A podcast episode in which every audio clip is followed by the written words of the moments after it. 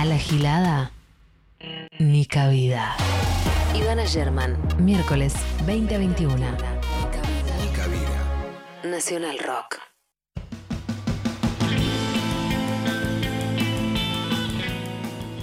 Hola, hola, hola, bien. Una nueva, un nuevo miércoles aquí en mi cabida, medio intempestivamente entré, ¿no? Como, está medio in- in- inorgánico esto, no lo sabemos. Eh, hasta las 9 tenemos este rato en la radio, en la radio pública, en Nacional Rock. Mi nombre es Ivana Sherman y me voy a quedar con ustedes. ¿Qué semana pasamos y qué día pasamos con todo el tema Wanda, China y Cardi? Vamos a ver si en un rato hablamos de eso o no, no está definido. Eh, pero qué semana pasamos y un poco la sensación de que el país va a salir adelante, ¿no? Que lo que hacía falta era un buen chimento, bueno. Eh, vamos, vamos a ver, si en un rato comentamos el tema. Em, hoy tenemos serie, hoy vamos medio sin red. Si les tengo que decir de qué va a ser este programa, no puedo. No puedo. Podría decirle qué quisiera que sea, o de qué podría ser, pero no sabemos de qué va a ser. Eh, ayer se, mm, se cumplieron cinco años del primer paro de mujeres contra los femicidios, después del asesinato de Lucía Pérez. Es una efeméride que no sé si prendió mucho, un recordatorio que no sé si prendió mucho, pero mínimamente lo quiero repasar. Después de- del asesinato de Lucía Pérez, eh, el paro finalmente se trasladó a los 8 de marzo, al Día Internacional de las Mujeres Lesbianas, Travestis y Trans Trabajadores, em, con la consigna, si nuestro trabajo no vale, produzcan sin nosotras, nuestro trabajo, nuestras vidas, nuestros cuerpos siguen sin valer mucho, desde el 1 de enero hasta el 30 de septiembre, hubo al menos 176 femicidios en Argentina, siempre casi el 65% cometidos por parejas o exparejas de la víctima, en general en su propia casa, y demás de esto ya se ha hablado muchísimo, eh, sobre todo en la pandemia, con la cuestión de estar adentro de casa y que la casa no es un lugar tan seguro como pensábamos, pero sí es interesante esta idea que nace del paro, del paro feminista, que eh, se extrapoló a todo el mundo. O sea, en eso fuimos como las primeras, ¿no? Se habla mucho, por supuesto, de que fue el, el primer paro a Macri. Después ya cuando cambió la gestión y quizás te simpatiza un poco más, ya se empezó a poner más polémico lo de a quién le hacíamos el paro, ah, hubo, hubo debates y demás, se lo hacemos al patriarcado, se lo hacemos al gobierno, ¿a quién le estamos haciendo el paro? Los femicidios siguen existiendo, el Estado sigue siendo responsable, em, pero sí em, es interesante esta cuestión de la que también hablamos mucho en Nica Vida sobre si eh, el trabajo de cuidado, básicamente, tiene un valor, que lo tiene, lo midió, siempre lo decimos, lo midió el Ministerio de Economía y representa un 15% del PBI y las tareas de cuidado que hacemos de forma no remunerada. em, ¿Tiene un valor? Bueno, vamos a probar este día en el que no, no trabajamos. A ver si, si, no vale nada, a ver si se puede llevar adelante este día, esta tarea, este, este cuidado sin nosotras. Bueno, eso eh, cumplió cinco años ayer desde su inicio. Confiamos que siga, que siga desarrollándose, que siga existiendo el paro internacional los 8 de marzo. Y una semana en otro orden de cosas. Acá tipo, un- un- va, va un cambio abrupto, un salto de eje. Em, otra una semana muy importante también porque es el cumple de Charlie García. Este sábado, los 70 años, hay un montón de celebraciones por todas partes. Es lindo eso, porque donde estás está invadido eh, de Charlie. En todos lados hay contenidos especiales, por supuesto, en esta misma radio. Creo que hay transmisión el sábado desde el Centro Cultural Kirchner. Eh, va a haber una serie de, de- shows en los que con distintos formatos se va a, eh, no, homenajear, ¿no es? A- bueno, se va a celebrar eso. Se va a celebrar a Charlie. Justo lo vi.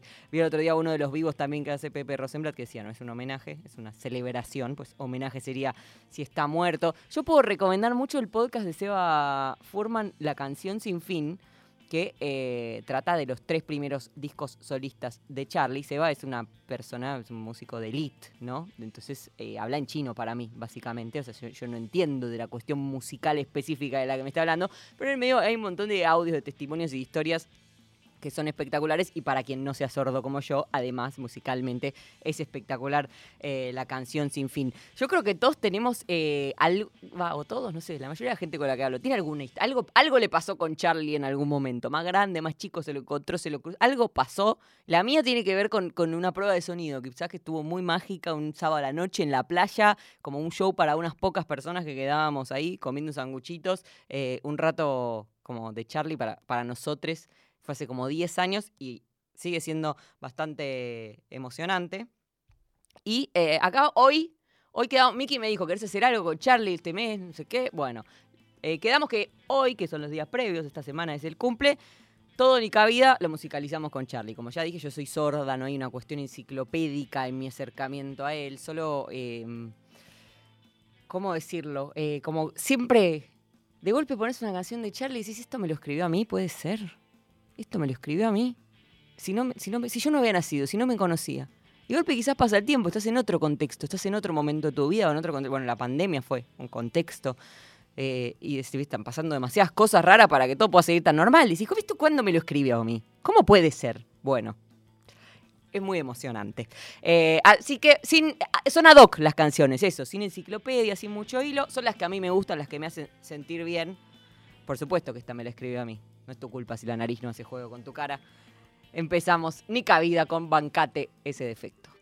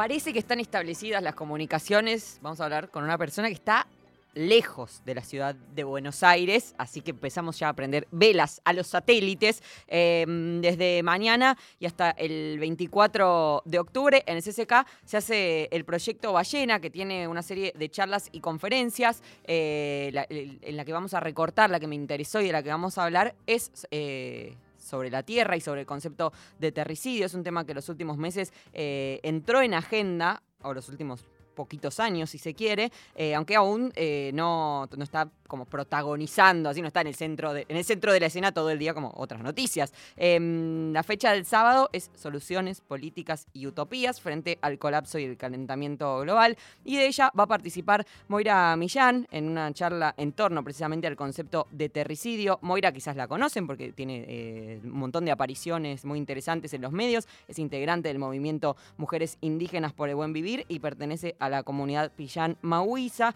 de Chubut, pero bueno, ha recorrido el país entero. De hecho, no sé exactamente dónde está ahora. Moira, ¿cómo estás? ¿Me escuchás? May Mari, un saludo cálido desde la fría Patagonia. Estoy en la Puebla Willimapu, en la provincia de Chubut, saliendo desde mi comunidad hacia la ciudad de Esquel. Eh, gracias por este, por este rato, Moira. Yo soy Ivana. Em, está, está también muy encendida la cosa, por decirlo con algún aforismo no tan trágico, eh, en el sur, así que en, un ratito te voy a preguntar algunas cosas de eso, pero em, lo primero que quiero como pasar en limpio es qué implica hablar de terricidio. bien, el concepto de terricidio eh, nace como con, sobre todo por la necesidad de encontrar un término que pueda eh, crear una nueva categoría que sintetice todas las formas de asesinar la vida que tiene el sistema.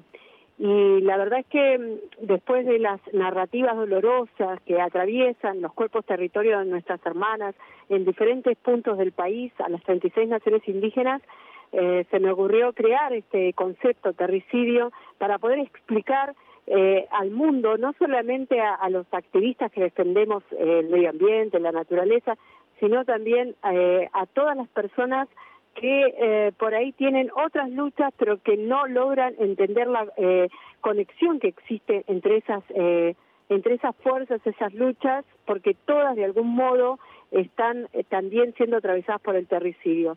Fundamentalmente nosotros las mujeres indígenas hablamos de la necesidad de preservar y de resguardar no solamente los ecosistemas tangibles, sino también los ecosistemas perceptibles. Y ahí aparece muy fuertemente nuestra lucha contra el epistemicidio, contra esa forma de asesinar eh, los el modo de entender el arte habitar que tienen los pueblos indígenas y que es tan importante en esta crisis civilizatoria. A ver, ¿cómo, cómo es esto del epistemicidio? O sea, me interesa eh, profundizarlo y em, el, modo de vida. epistemologías ancestrales, los modos de entender el arte, habitar el mundo que los pueblos originarios tenemos. Eh, en este caso, yo como mujer mapuche lo he obtenido el legado, digamos, de mis ancestros y ancestras, nuestros Kufiquecheyen, de resguardar la vida, de entender de que todas las fuerzas eh, que existen eh, son horizontales, eh, interdependientes, es decir, hay un círculo de reciprocidad, de retroalimentación entre todas las vidas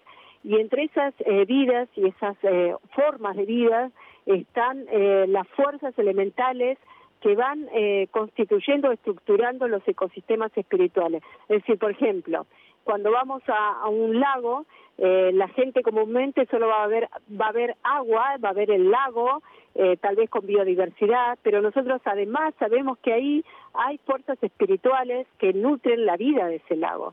Y, y es por eso que todos los pueblos originarios teníamos lugares eh, sagrados, lugares donde hacíamos ceremonia, levantábamos ceremonia, hablábamos con esa fuerza. El epistemicidio eh, es la forma en que la cultura dominante ha asesinado esas creencias, ese modo de entender la vida. Eh, a través de religiones, religiones que hoy se levantan eh, aliadas con las expresiones neofascistas que están llegando a los territorios para no solamente eh, generar extractivismo, sino también genocidio. Y estoy hablando de muchos grupos religiosos financiados incluso por empresas eh, extractivistas norteamericanas en su mayoría, y ellos están cometiendo epistemicidio eh, epistemicidio que no solamente se trata de quitarnos nuestra espiritualidad, nuestra forma de entender la vida, sino incluso eh, eh, la amenaza está llegando de manera directa a las mujeres porque son expresiones muy machistas, muy patriarcales que están eh, asusando o convenciendo a las comunidades que las mujeres medicina son brujas y estamos pareciera que volviéramos a la época de la Inquisición. Claro, eso te iba a decir, es entre la Edad Media y la colonización. Está pasando. E, e, es como, o sea, ¿cómo, ¿cómo opera esto? ¿Cómo funciona? ¿Llegan ahí y qué?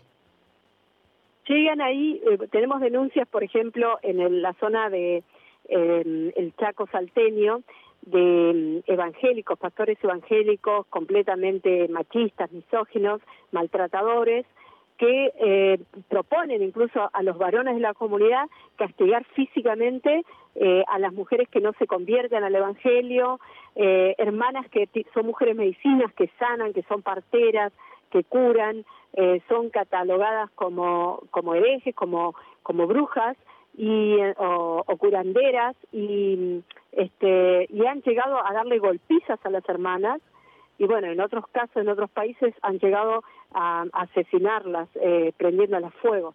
Entonces, eh, ese nivel de violencia eh, misógina y racista que está viendo, sobre todo en algunas poblaciones del norte del país, eh, nos preocupa mucho, pero también vemos mucho maltrato eh, y mucha violencia también en el sur contra las machis, que son nuestras mujeres medicinas. Entonces, eh, queremos llamar la atención sobre esto y demostrar cómo se van ensamblando eh, todas las luchas, porque todas las luchas responden a una sola lógica, que es la cultura de muerte que este sistema ha impuesto. Sí, y tiene, una, tiene un asidero histórico, digamos, no es esto que decías, no es... Eh, no es una cosa que vemos por primera vez como humanidad, digo, por supuesto que nosotras sí, pero... No, no, es el, es el colonialismo con nuevas herramientas, pero sigue reproduciendo la misma lógica. ¿Y eh, cómo, digo, el capitalismo y el extractivismo eh, existen y lo, todo lo que tocan lo, lo empapan, ¿no? Eh, ¿Cómo se hace para preservar algo o para frenar el terricidio, el epistemicidio, cuando, cuando el sistema lo invade todo? Creo que no puede haber un, una construcción alternativa dentro del atrapados en este sistema con este paradigma de, de desarrollo eh, es necesario eh, entender que el camino alternativo se va a ir construyendo en procesos. En esos procesos tenemos que ser muy propositivos de cómo imaginamos, por ejemplo, eh, la matriz energética. Tiene que haber una reconversión en, el modelo eh, energético, en, en, el transporte, en el sistema de salud, en, en la educación, en todo y eso eso va a ser progresivo y es muy importante que lo primero y fundamental se reconozca la plurinacionalidad de los territorios y que las voces de todas las naciones preexistentes como conjuntamente con la nación argentina eh, puedan ser escuchadas y consensuar una agenda por la vida eso es fundamental creo que no se trata de que nosotras las naciones indígenas nos integremos a este sistema, sino como todos desintegramos este sistema para construir una matriz civilizatoria que abrace la vida y no la muerte, ¿no? Entonces creo que ahí se, se tienen que armar asambleas asambleas por el buen vivir, entender qué es el buen vivir a lo largo de todo el país y ojalá a lo largo de todo el planeta. Eh, ahora está, bueno, hoy hubo muchas novedades en torno a Cuesta del Ternero. Hay un, eh, acampe solidario que está sitiado prácticamente. Eh, la gobernadora de Río Negro pidió fuerzas federales. Aníbal Fernández, ministro de Seguridad, dijo que las va a mandar. Obviamente accedemos a eso a través de, bueno, obviamente el, sesgo de, los medios, por decirlo de alguna forma. ¿Cómo es de primera mano la situación ahí?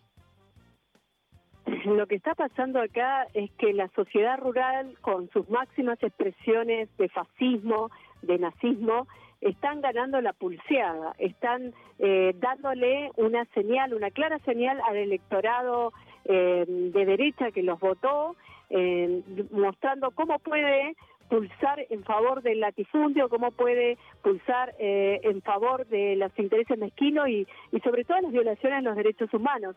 Y tenemos lamentablemente funcionarios eh, que son genocidas, que eh, trabajan desde una lógica genocida. Y creo que ahí va a depender mucho la expresión de toda la sociedad que se niega a ser cómplice de este genocidio y que empiecen también a expresarlo, a hacerlo público, a decir no queremos más represión en la Patagonia. Yo escuchaba hoy a, al secretario de Seguridad de la provincia de Chubut, a Mazzoni, eh, hablar eh, con una ira, con un odio racista contra mi pueblo y a mí me da la impresión de que volvemos a tener eh, discursos muy similares al de Hitler y, y, hay una sociedad y un sector social que avala eso y un, y un inmenso número de personas que no lo avalan, pero no se comprometen en ir, eh, en interpelar a ir contra ese modelo opresivo que está llevándose adelante contra mi pueblo a lo largo de toda la Polmapo, es decir, en todas las provincias, pero por supuesto en, la zona de Río Negro está recrudeciendo más la represión. Me parecería un gran error que el gobierno nacional contribuya a ese eh, a fortalecer eh, capricho, el capricho y el fascismo con que la sociedad rural pretende agendar la política en la, en, la Patagonia, en la Polmapo. Y por ejemplo, cuando, no sé, la noticia de hoy justo que derivó en esto, en el pedido de envío de fuerzas, el incendio eh, del Club Andino en el Bolsón, cuando pasan esas cosas o cuando gente de la zona denuncia ataques o demás, ¿de dónde vienen esos ataques? ¿Es de la comunidad? ¿Es gente que lo hace para justificar que después ataquen a los mapuches? ¿De, dónde vienen esos hechos violentos?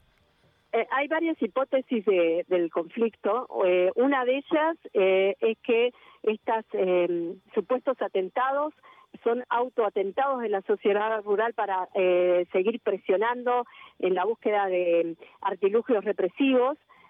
también puede haber una expresión ínfima eh, de personas sueltas, no organizadas, eh, mapuches que, que se han radicalizado, pero esas, eh, eso realmente no hay pruebas para decir que eso existe. Creemos que los servicios de inteligencia están operando, los servicios de inteligencia de estas provincias en particular están operando para un poco disuadir eh, a las, al pueblo mapuche en las recuperaciones de tierra, frenar las recuperaciones territoriales, también tratar de aislarlo de la solidaridad que tiene, porque la verdad es que hay mucha solidaridad de parte de, de las eh, de, la, de la gente eh, no indígena, los eh, compañeros argentinos que viven en esta zona y que están apoyando la lucha porque saben que la lucha nuestra no es por la propiedad de la tierra, sino por un modo de vida en la tierra. Saben que donde va a haber hay un mapuche viviendo va a haber resguardo del territorio. Y por otro lado, el latifundio de la sociedad rural, ensamblado ahora con los intereses de la mega minería, lo que trae es realmente un proyecto de muerte sobre sobre el territorio. Entonces están buscando eh, como de, eh, tratar de mm, desarticular toda la red de solidaridad, configurar un escenario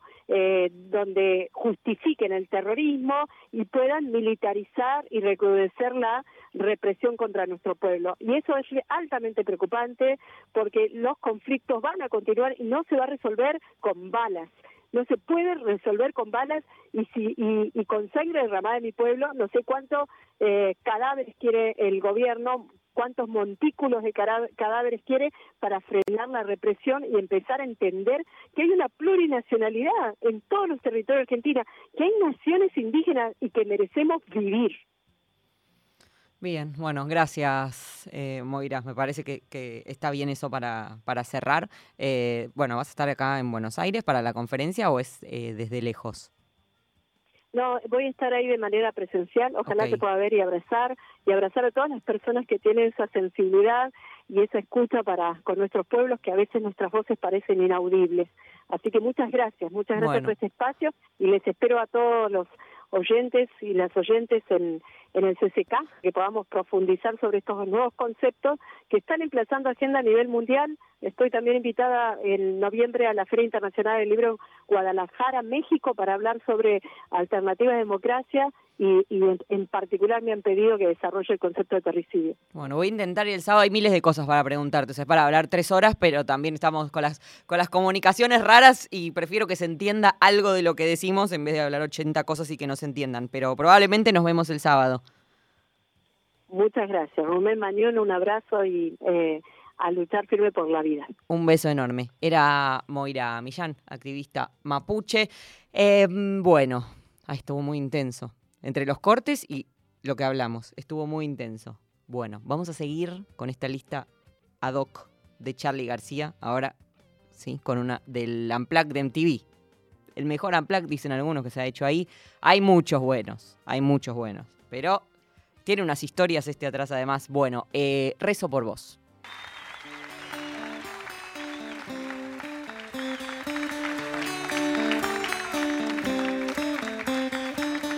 Luis Alberto Espineta.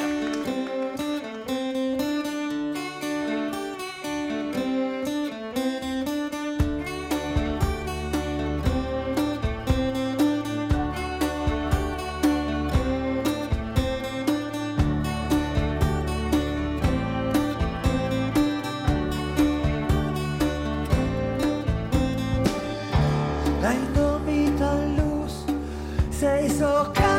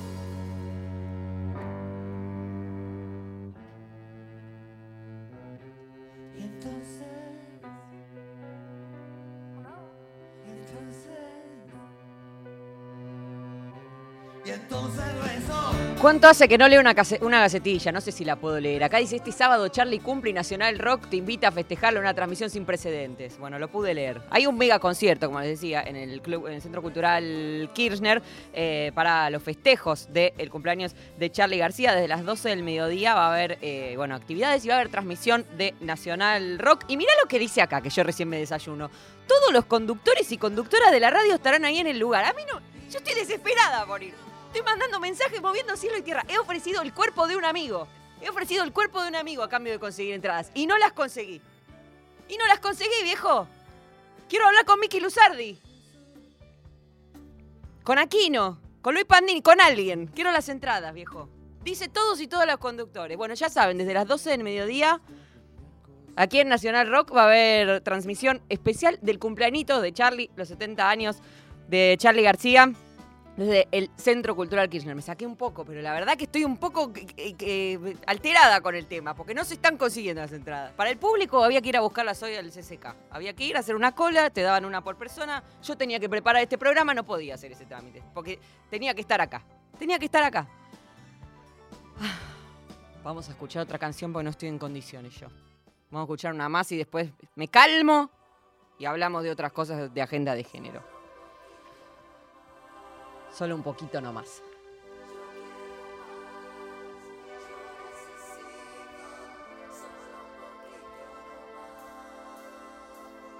When the New York girls came to Buenos Aires, they danced the tango all night long. Forget the plans, forget the manners, forget everything So I watched the girl walking down the street. They look like ghosts from the silver screen, and they have nowhere to go. So I said, Where are you going? What are you doing?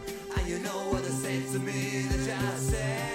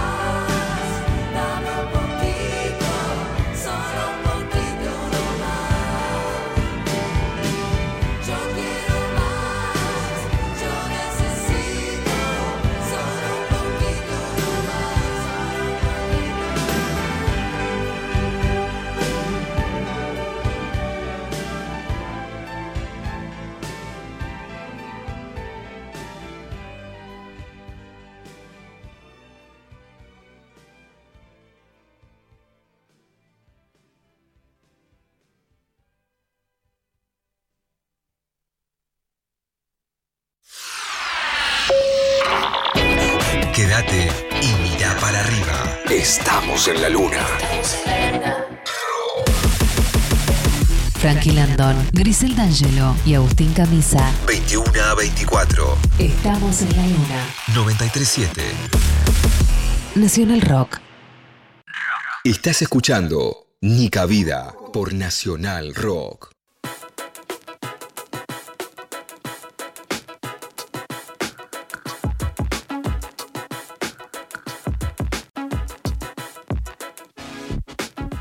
Listo, ya me calmé, ya me calmé. Pero estamos en tratativas para resolver el tema del sábado. Bueno, em, vamos a hablar de cosas deprimentes ahora, no les voy a mentir. Vamos a hablar de cosas deprimentes. Ya entró Maru, pobre, que está, está todas las semanas al final acá. Maru Rocha Alfaro, compañera del área de géneros de Radio Nacional, para hablar básicamente de la condena de esta semana a Lautaro Teruel. Hola Maru, ¿cómo estás?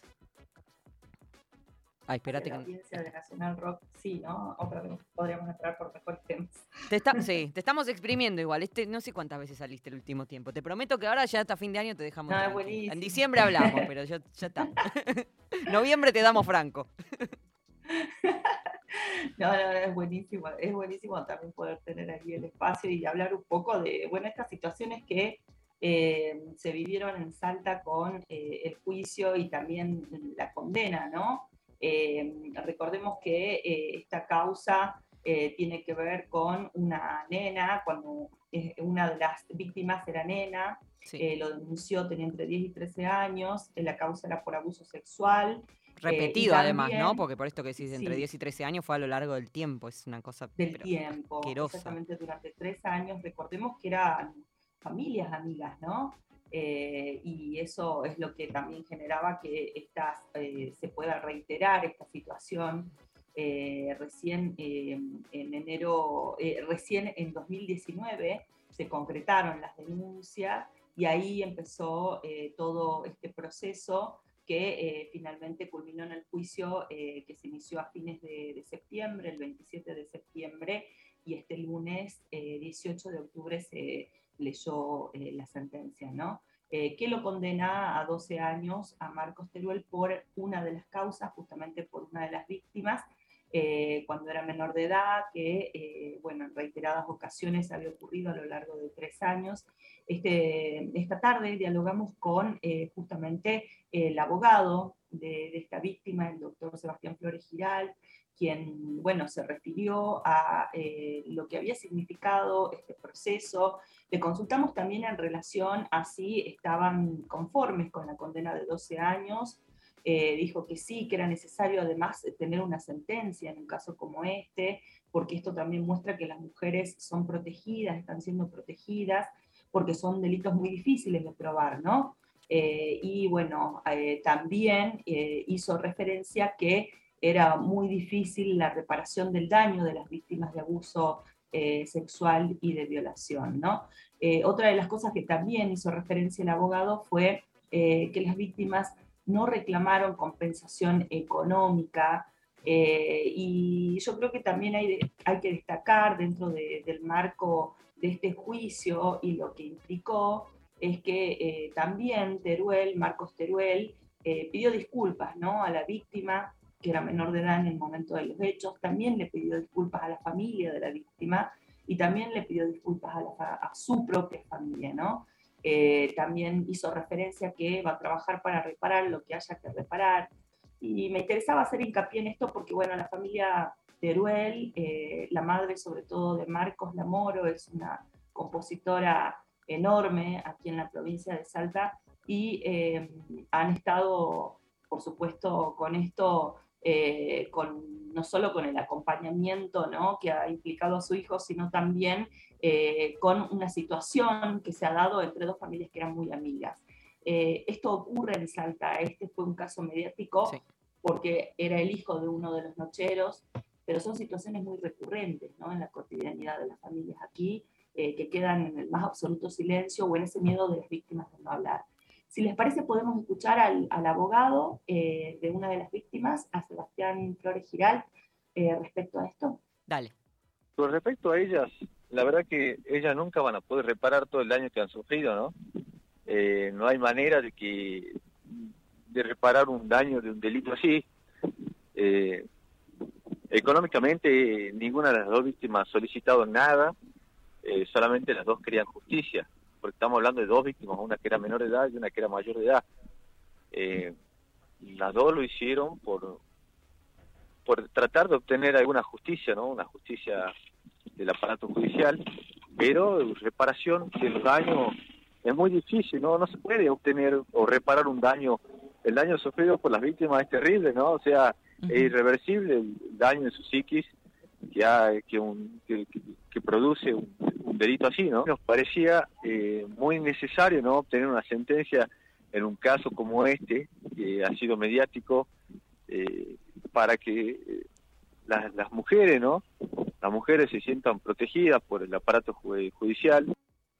A mí igual me, bueno, la cuestión de las disculpas es como, bueno, sí, qué sé yo, encima, o sea, está bien y entiendo que para una familia, ¿no? Lo que significa que su hijo eh, sea una persona tan aberrante, pero digamos, eh, esto lo, sostuvo en el tiempo con una niña, después cometió otro acto de abuso con una adulta, eh, que estos son los que sabemos, no sabemos de, de otros, que no sé si hubo o no, no importa, Sí. pero no, no lo voy a decir yo, eh, pero digamos, las disculpas, Sí, no, no sé cuánto suman. digamos, pero no suele suceder, ¿no? En los juicios eh, justamente por abuso, suelen negarse hasta el último, eh, y creo que, bueno, esa era una de las cosas que también las familias querían como destacar en esto. Eh, y otra de las cuestiones que también, digamos, tienen que ver eh, con esta condena es, eh, bueno, las personas que fueron absueltas, ¿no? Una de las cosas que dijo el abogado hoy eh, es que eh, la responsabilidad de estos abusos fueron de tres personas, ¿no? Y hay dos personas que por el beneficio de la duda eh, han sido eh, absueltas porque no se ha podido acreditar que el delito se haya, haya ocurrido. eh, y el abogado ahí fue muy claro, ¿no? Porque la víctima, bueno, él hace referencia a la víctima y dice que ella quiso estar con un hombre eh, y las otras dos personas eh, entraron, uno la pudo abusar y el otro no lo pudo hacer, ¿no? Esto re- reiteró nuevamente el abogado al respecto. Eh, entonces, eh, entienden que tienen la obligación de eh, casar esta sentencia porque hay responsabilidad también de tres personas, no solamente de una, ¿no? Así que bueno, también eh, están viendo, de acuerdo los, el resto de los abogados, a ver cómo van a continuar con la responsabilidad de las otras dos personas que la absolución la tienen por... eh, Falta de pruebas. Digamos, por el beneficio, porque no hay pruebas, exactamente, porque no hay pruebas.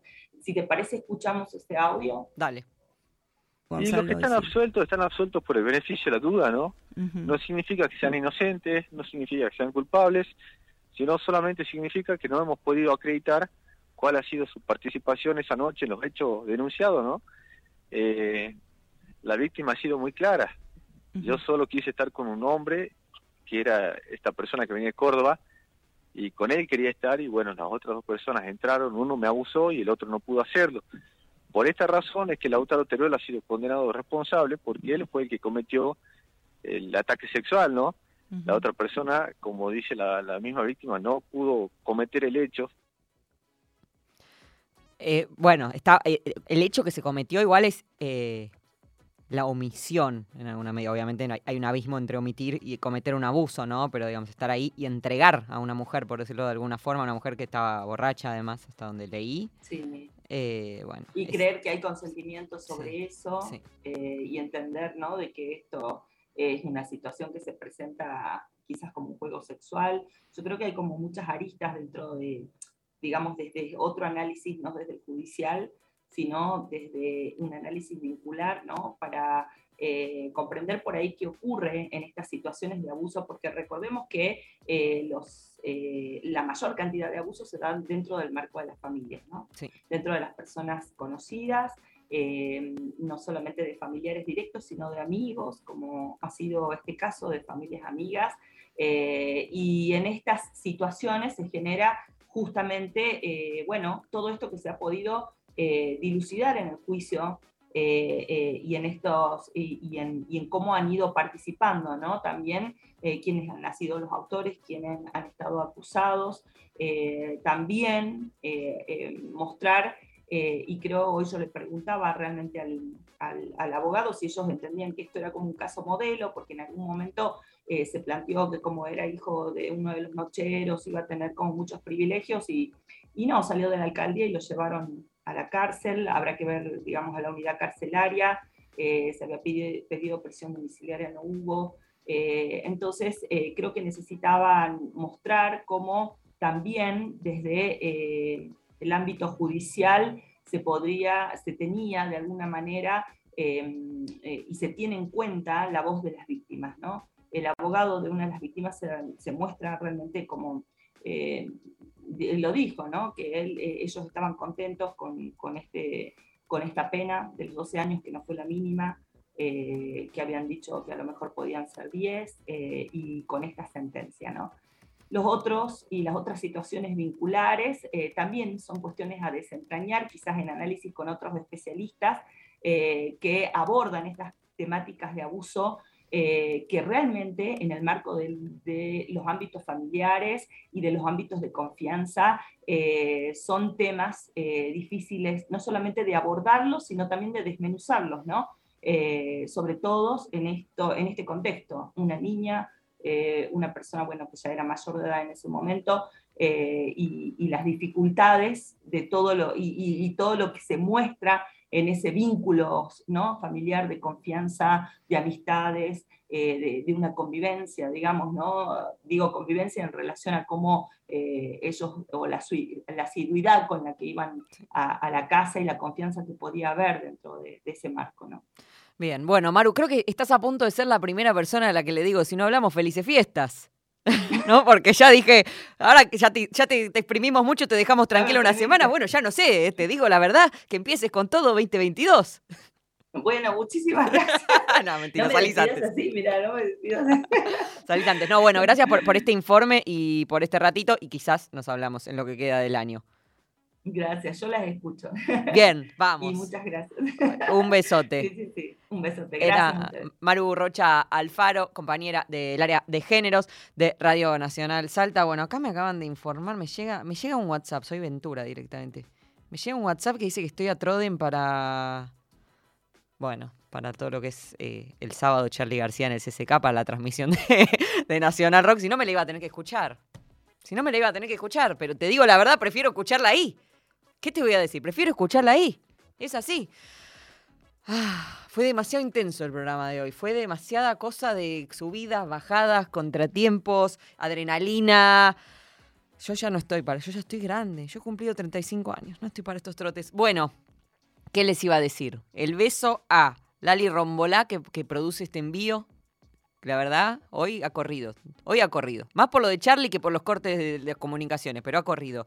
A Horacio Prado, que lo pone en el aire, gracias Horacio. A Hernán Espejo, que lo musicaliza, salvo hoy. Hoy fueron las canciones ad hoc de Ivana, de Charlie. Las canciones que le vibran bien a Ivana. Listo, cada tanto pasa.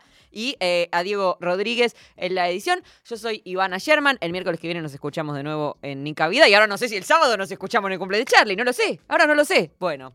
Eh, y esta también me lo escribió a mí. ¿Para qué les voy a mentir? Yo sé que soy imbancable. Hasta el miércoles.